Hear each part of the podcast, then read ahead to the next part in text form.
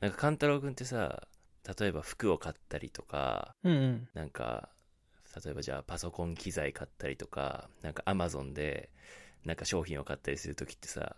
うん、結構いろんなものと見比べたりとかさ、うん。比較したりするえっとあ、るいはレビューを読んだりとか。あ、そうだね。割りかしするかも。大事なもんだったら、特に。ああ、そうだよね。大事なものかどうかに結構よるところもあるよね。そう、高かったり。ああ、確かに確かに。それはあるね。うん。なんか俺も結構検討するんだけど、うん。なんか意外とそれ、そういうのが良くないんじゃないかっていう話があって、 へえ。まあ、どういうことかっていうとうん。なんかさやっぱ今ってなんだろう、まあ、インターネットで商品比べられたりとかあるいはなんか、あまあ、アマゾンもそうだけど星がついてたりとかさあとなんかランキングが出てたりとかさあるじゃないうんうんそれがまあ商品だけじゃなくてさ例えばレストランだったり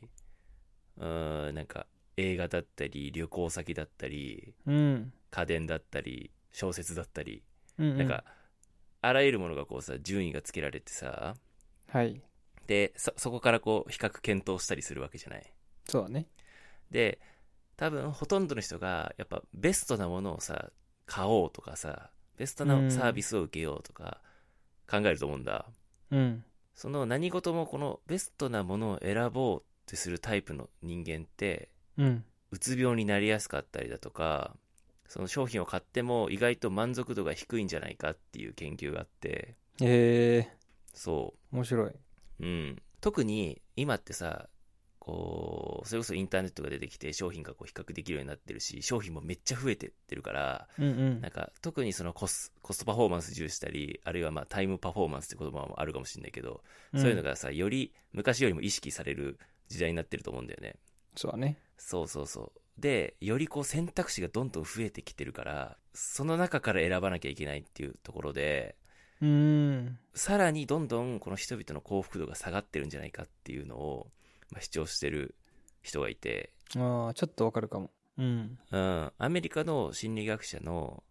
えっと、バリー・シュワルツっていう人が実はこれ2004年に書いた本なんだけどおお選択肢が多多すぎると決められなくなり幸福度が下がるとー。うんうんでこれまあ一応日本語訳されてる書籍でうん。うん。なぜ選ぶたびに後悔するのかっていう本が出てるんだけどうーん。そう。で、これが書かれたのが2004年だから、あの、出版された頃もそうだったっていうことは、その時よりもさらにこう、ランキングまみれの情報にさ、溢れてるわけじゃん、現代っ て。そうだね。うんそ確かう。に。そう。だから、こういう態度っていうのは必ずしも幸福な状態につながらないんだよっていうのを、なんかこう、覚えておく必要があるなと思って。うーん。で、まあ、この研究どういう研究だったかっていうと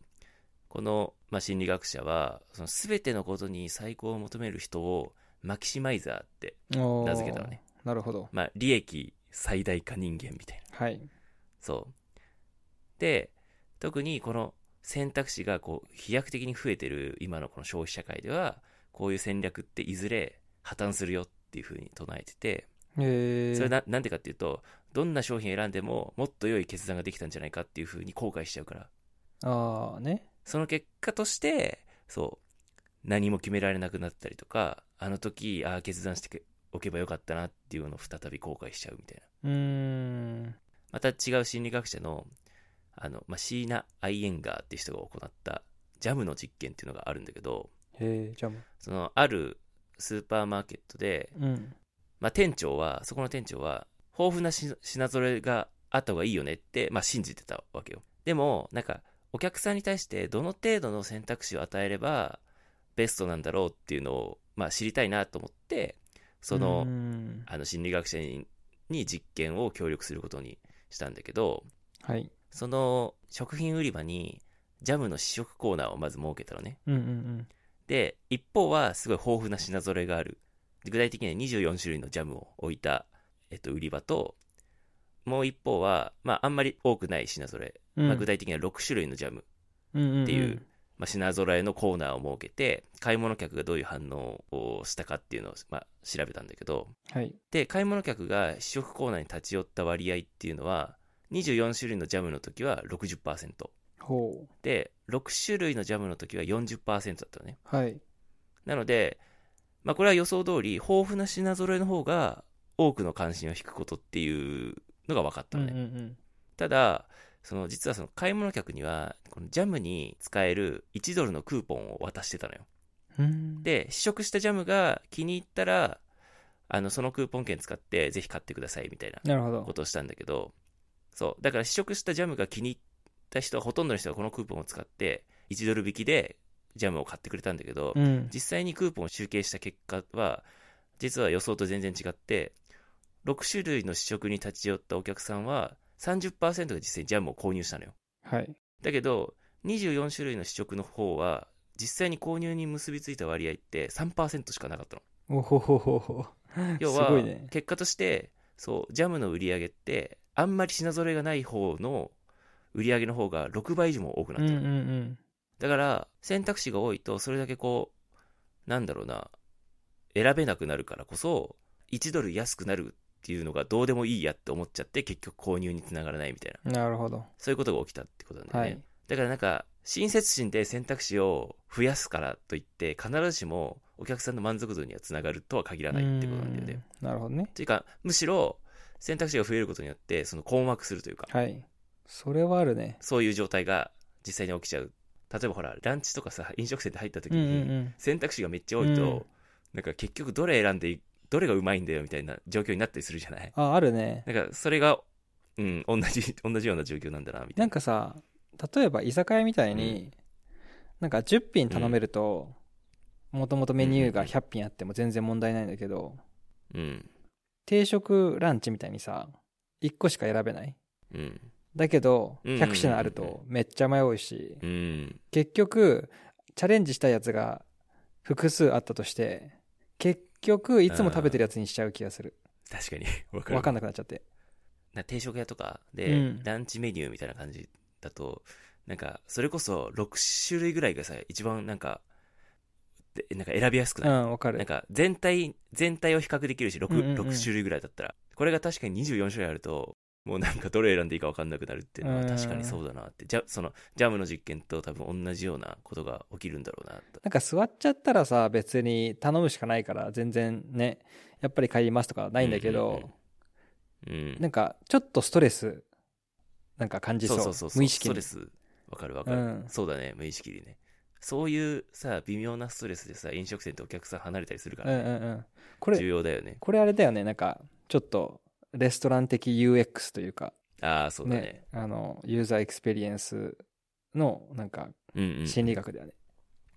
わかるわかるそううだねんそう。で、さっきあの、えっ、と、マキシマイザーっていう言葉を出したと思うんだけど、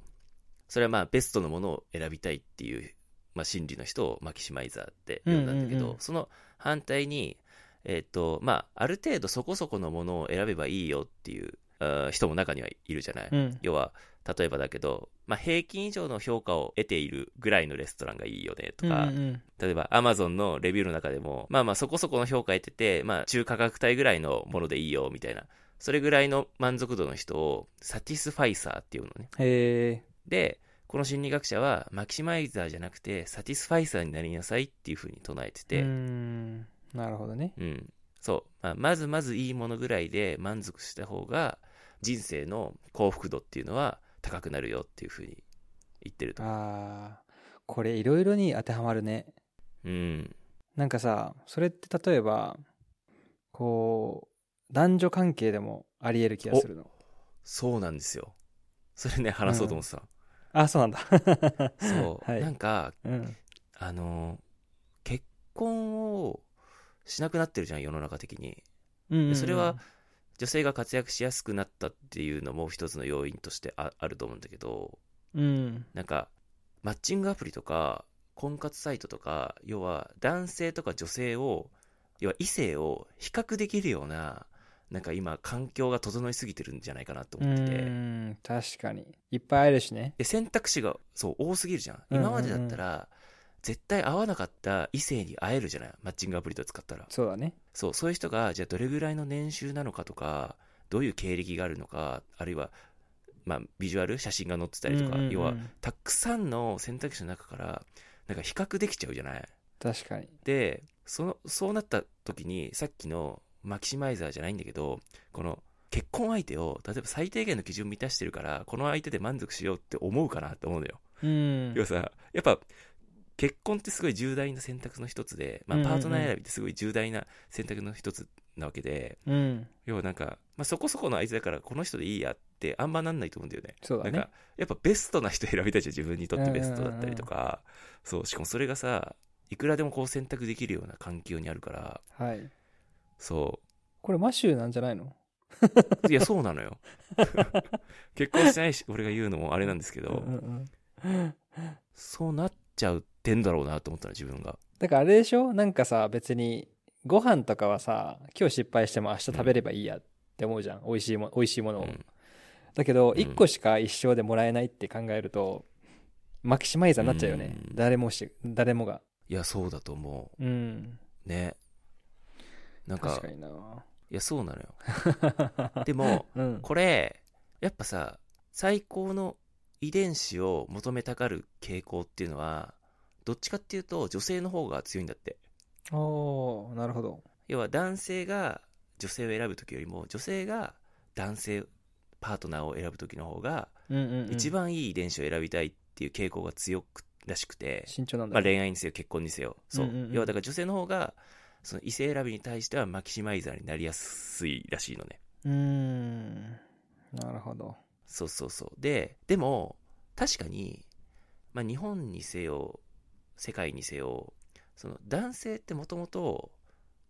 ほっといたら頑張んない生き物だと思うのよあー働かない生き物だと思うね、うんうんうん男性ってレイジーなんだね特にそうそうそうレイジーなんだよねなんか、うう特にあったかい国とか行くとそうだなってすごいさ、うん、あったなんかいとなく国思はっちゃうんだけ本当にどもう南国とかそうだよねそうそうそうなうのよ、んだからってわけじゃないんだけど例えばうんなんか具体的な地名出すとなんか炎上しそうであれだけど なんかやっぱ沖縄とか宮崎とか南国の国って やっぱ年収し下から1位うん2位なんだよね、あそうなんだへそう男働かないえそうなるほどそうそうそうで確かにその世界見てもあったかい国の男ってさなんかそういうイメージない本当に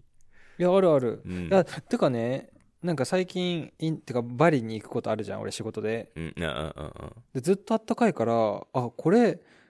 なんか満足してやる気なくすかもって思っちゃった自分でいやそうなのよなんかさあったかい国っていや要はうんなんだろう人間ってもともと狩猟民族で男が狩りに行うんうくんだったりするじゃない、さ木の実を取ってくるとか、で女の人は家庭を守るとか村を守るとか子育てをするっていう役割がさもともと石器時代の時から与えられてたわけじゃんうんで男は狩猟に行ったりとか食べ物を取ってくるんだけどあったかい国ってほっといても植物育って木の実がなってとかさなんか作物が育つじゃんそりゃさ、うんうん死なないわ あのほっといて もちゃんと働かなくてもそうだから